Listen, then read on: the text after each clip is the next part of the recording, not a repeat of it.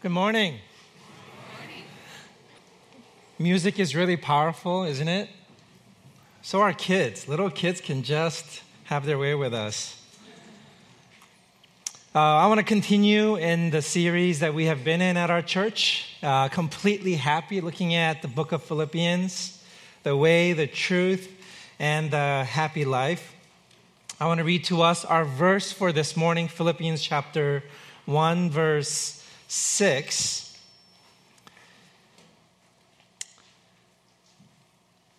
And I am certain that God, who began the good work within you, will continue his work until it is finally finished on the day when Christ Jesus returns. My name is Peter. I am one of the pastors here and uh, I want to ask uh, this question this morning Can you be happy if you are not happy? How important is the you part in you being happy? How important is the person compared to external circumstances? And I want to suggest to you that I think the single most important factor in anyone's happiness is the person. It's not so much that something is making you happy, but it's really about your capacity to be happy. God is working in me, eh, He's working in you. And that work is what allows us to show up and how we show up, how we show up determines what happens next more than any other factor. Who you are, your character, your capacity, your attitude, your gratitude, etc. These things determine more than any other factor your happiness. So here are some uh, ridiculously uh, unnecessary statements. Unhappy people are unhappy. Just think about how deep that is. Okay, ready? Boring people are bored. So next time your kids say, I'm bored, you say, well, only boring people are bored. Okay? Unteachable people don't learn. Okay, here's a really good one. Ungrateful people are not grateful. Sad people are sad. You guys are good. Okay? Passionate people bring passion. That's right. So today's goal, the goal of today's sermon is defocus other people defocus circumstances, defocus external factors, and focus on you. Okay? So we have two points today. One, we're going to aim askew. And second, we're going to aim high. Application and conclusion, and we'll be done. Aim askew the book of Philippians, the letter that Paul wrote to the church at Philippi, has 104 verses in the whole book. The word Jesus appears 51 times in these 104 verses. This is a New Testament density record. The word joy in these 104 verses appear 16 times. This also is a New Testament density record. The other word that keeps on appearing, commenters, all commentators point out, is the word you. For example, in verse 6, God is working. Where is He working? In you. Verse 9, Paul says, Your love is to abound. He says, You have more knowledge. You have more discernment. You have your mind renewed. You be made into a discerning person. Verse 10, he says, You being able to approve excellent things. He says, You being sincere. He says, You be blameless. Verse 11, You being filled with the fruit of righteousness.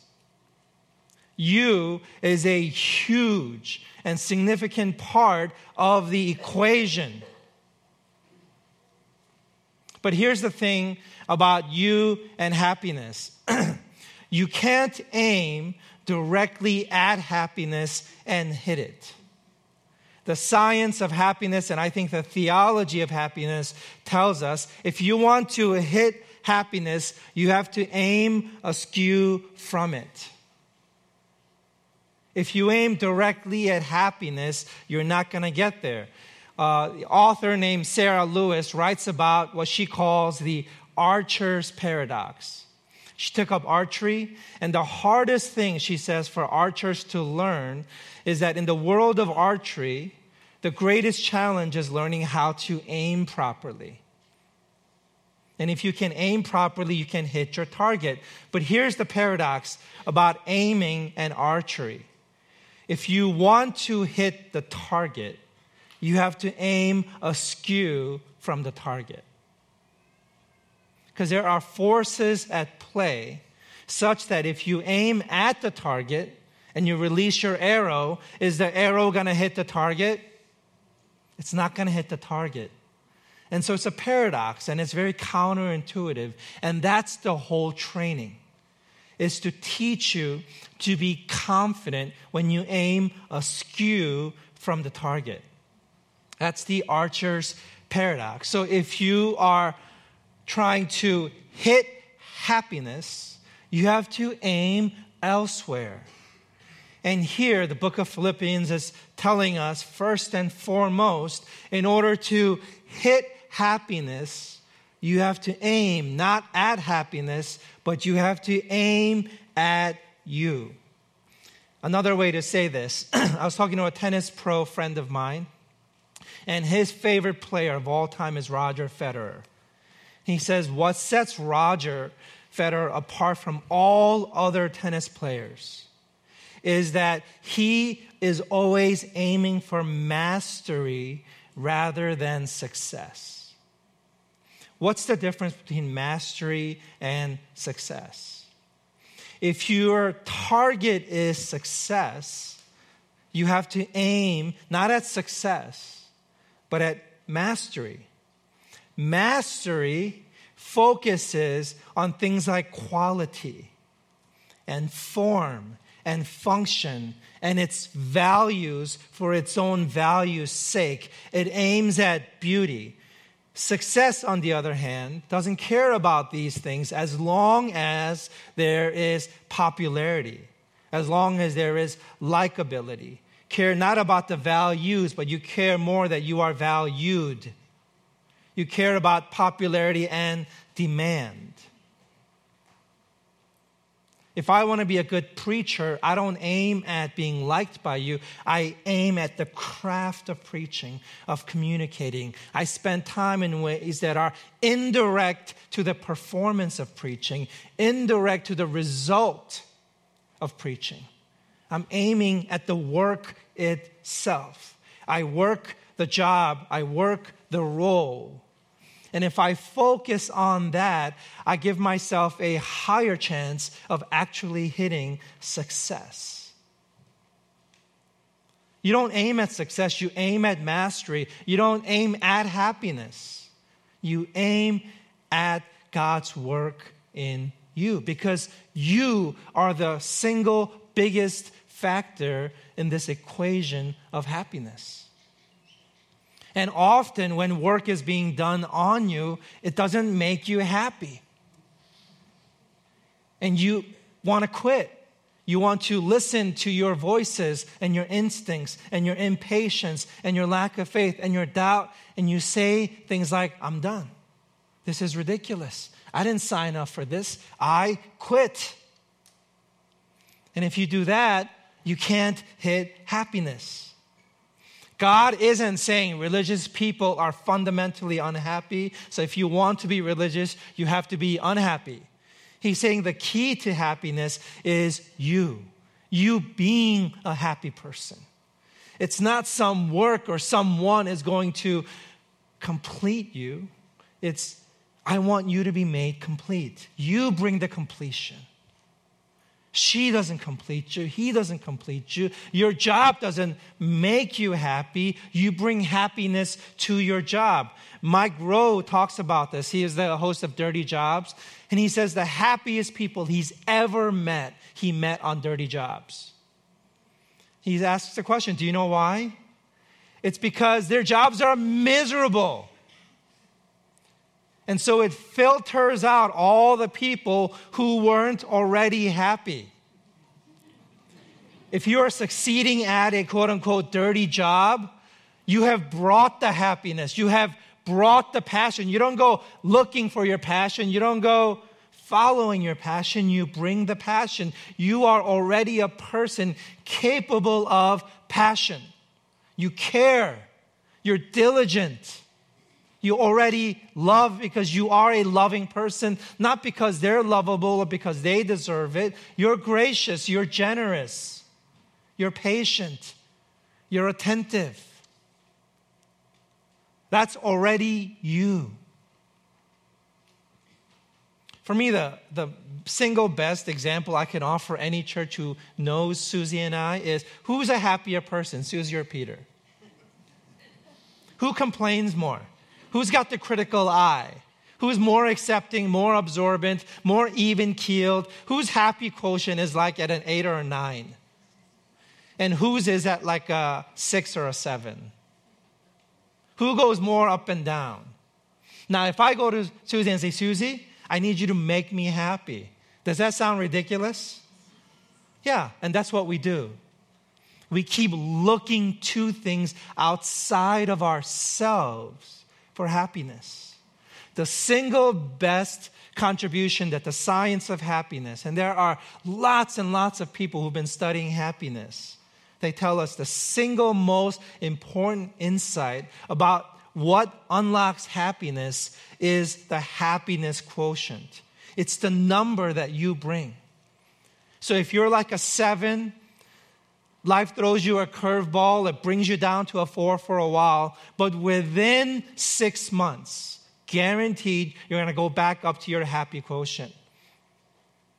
And if you were at like a five and something brought you up to a nine, guaranteed within a few months, you're to go back down to your original number. Because external factors, unless they're changing you internally, cannot create or sustain happiness in our lives. That's the problem that we bring us with us. Wherever you go, there you are. Even the Declaration of Independence says that we have the right to what? Happiness? Nope. We have the right to pursue happiness. Pursue. What do you think about that? How are you doing? How do you pursue happiness? What does that pursuit look like? The science of happiness, those people talk about affective forecasting. You know what that is? That's describing our sheer inability to predict what will constitute our own happiness. We are terrible at predicting what will make us happy. In fact, look back and think about the last several times you experienced spurts or bouts of happiness, and you'll see those things were surprises, things you didn't plan for. Because we're terrible at it. We're terrible at affective forecasting. Tim Keller, one of my favorite teachers, says this I'm an old man now. I can look back on my life and see that I've been wrong most of the time. And I'm old enough to not only see it, but admit it. If God had granted me everything I've asked of Him, I would be dead. In fact, I can calculate that about 75% of the time I was wrong, and about 24% of the time I got lucky. Some of you math whizzes said, Hey, there's 1% left. What's that for? That's the 1% you're right. That's what he's saying. Philippians tells us throughout the book that a happy self is a complete or perfect self, same word there. And God's work in you doesn't make you happy, it creates character capable of happiness. This is, this is a really hard lesson. I don't like this news. But what if you ask God for happiness? And what if His only real answer that He can give to you is going to take time? What if it's going to be a process, you know, a journey? And what if, for a lot of the times during that journey, it just doesn't look like happiness is at all on the horizon? It seems like that's not what God cares about. But what if He does? What if He Himself is a happy God? What if He's not miserable? What if He is filled with joy? And He says, I want you to be just like me because I've made you in my image. And I'm going to I'm going to be in this for the long haul with you. I'm going to work in you. I care about your happiness. Look at verse 11. You see that little word fruit? It's another way to talk about this idea of askew. If you want fruit, do you aim at fruit? Is that the thing you do? You go out and you aim at fruit. What does aiming at fruit look like? If you want to hit fruit, if you have a fruit tree, you want fruit, what do you do? You focus not on the fruit, you focus on the work. What's the work? Caring for the plant, right? Make sure there are nutrients, make sure there's enough water, make sure it's got the right pH in the soil, the right minerals, it's getting sunlight, it's getting, uh, it's protected from predators. You do all these other things that, in all honesty, don't look like they have anything to do with fruit at the time. What does killing slugs have to do with fruit? And then at the end, what do you have? Fruit. This is how happiness works. Sweet, delicious, amazing fruit happens when you aim askew from it.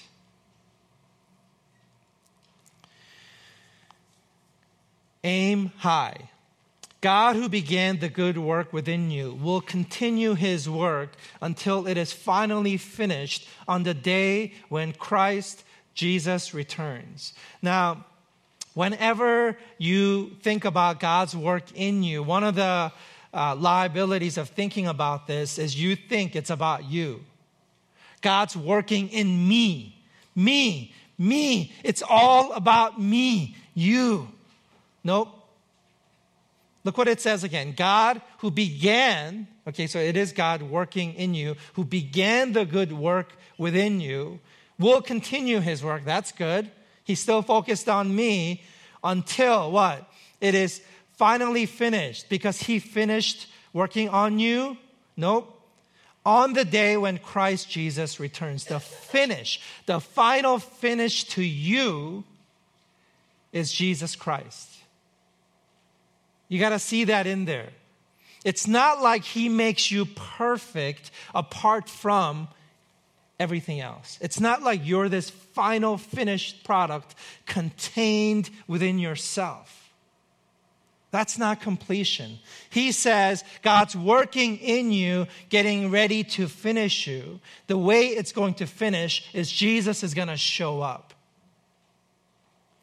Meaning, Whatever you are, whoever you are, God's original intent and design for you is to be like Jesus. And the way you're going to be like Jesus is Jesus is going to come and he's going to fill you. You're going to hide behind him, and he is going to be your identity and your definition finally, the image of Christ is not going to be obscured. It's going to be Him shining through. You are going to be an empty vessel filled with Christ. You're going to be a reflection of Christ.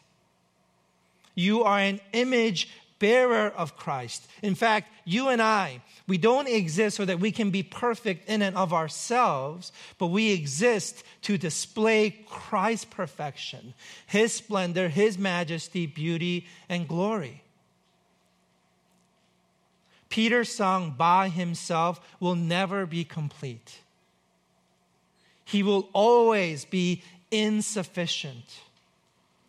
I will never, ever, ever reach my existential apex until Christ returns.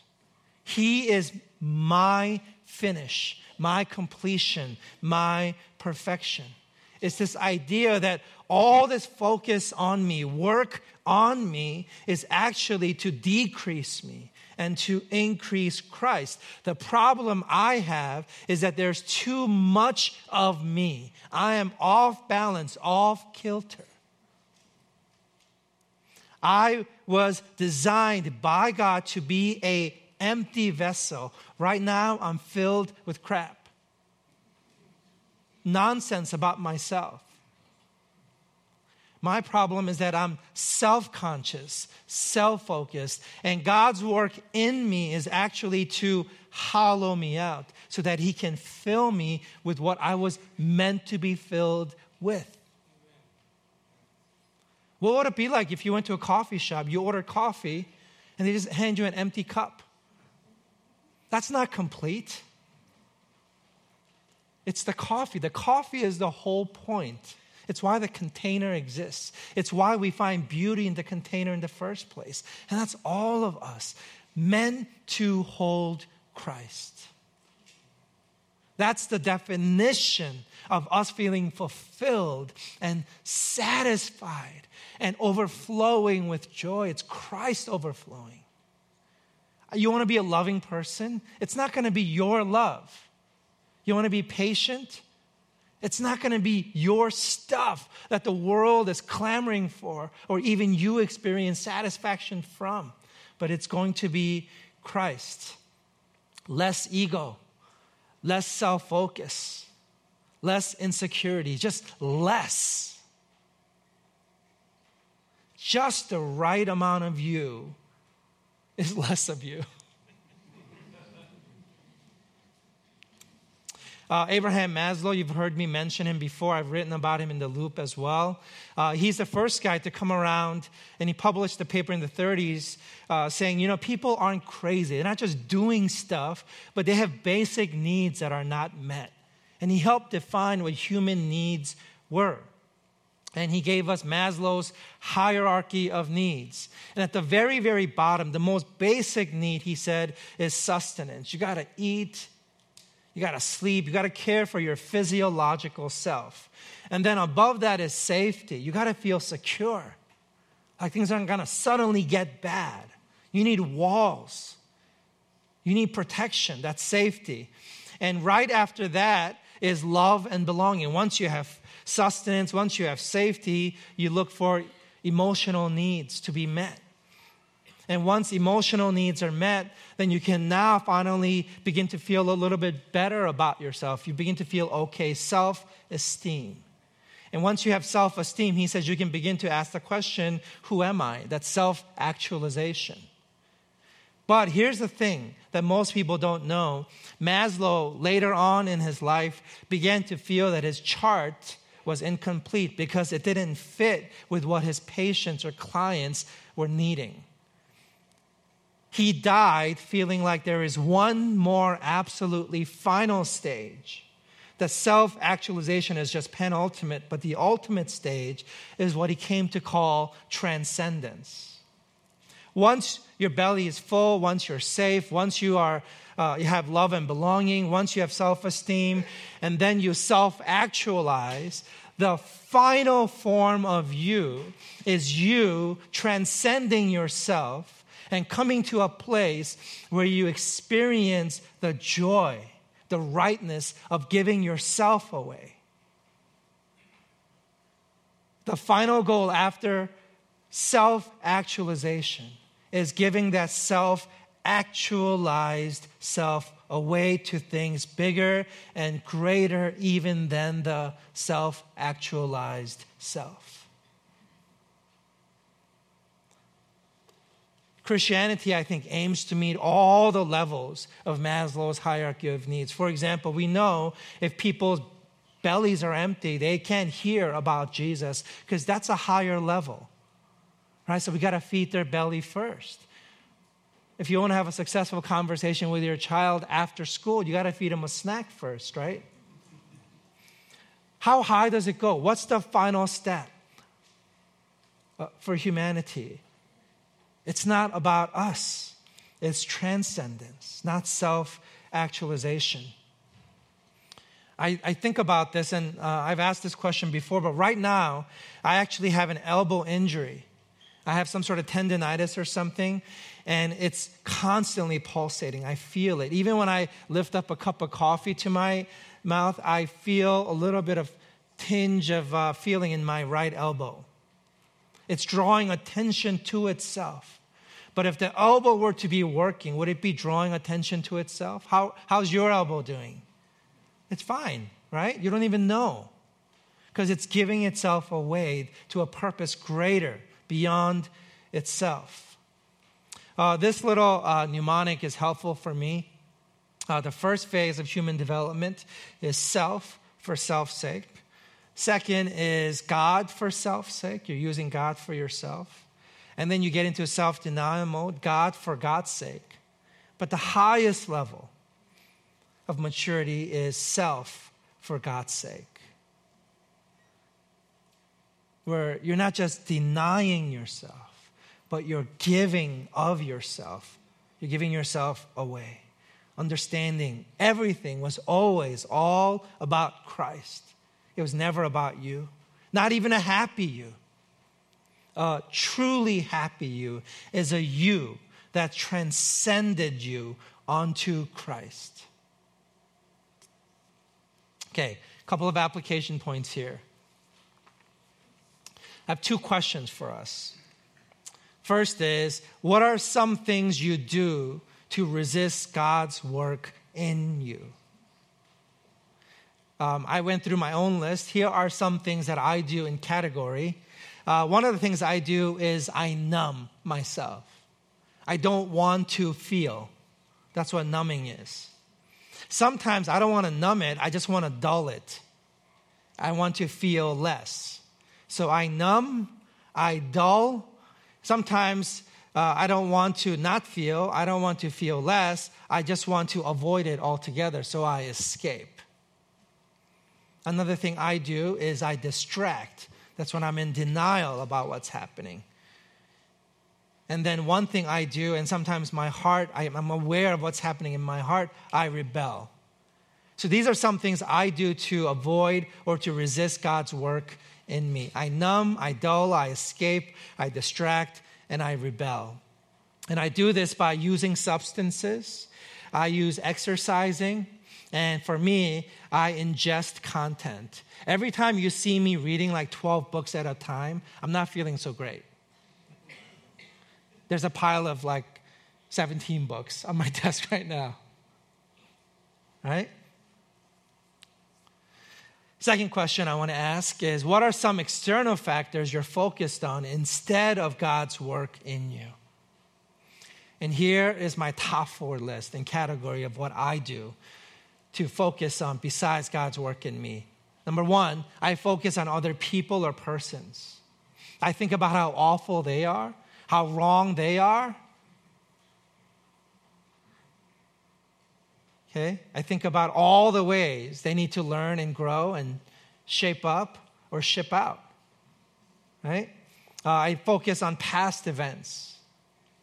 I focus on current events or circumstances. Or I focus on future hopes, things I'm hoping will happen. These are all the ways that I focus, all the things I focus on instead of God's work in me. Let me conclude by reading uh, this passage from Philippians chapter 3. It'll be our prayer for today. I want to ask you to close your eyes with me.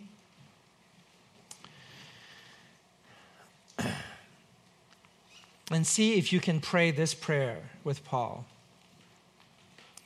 But whatever things were gained to me, those things I have counted as loss for the sake of Christ. More than that, I count all things to be lost in view of the surpassing value of knowing Christ Jesus, my Lord. And I count them but rubbish so that I may gain Christ and may be found in him, not having a righteousness of my own, but that which is through faith in Christ, which comes from God, that I may know him and the power of his resurrection and the fellowship of his sufferings, being conformed to his death, in order that I may attain to the resurrection from the dead. God, we defocus everything else. Focus on you and your work in us. Not so that we can continue to be focused on ourselves, but so that we can lose self consciousness and focus on your work and your view, your love for the world. Thank you for this day. In Jesus' name, amen.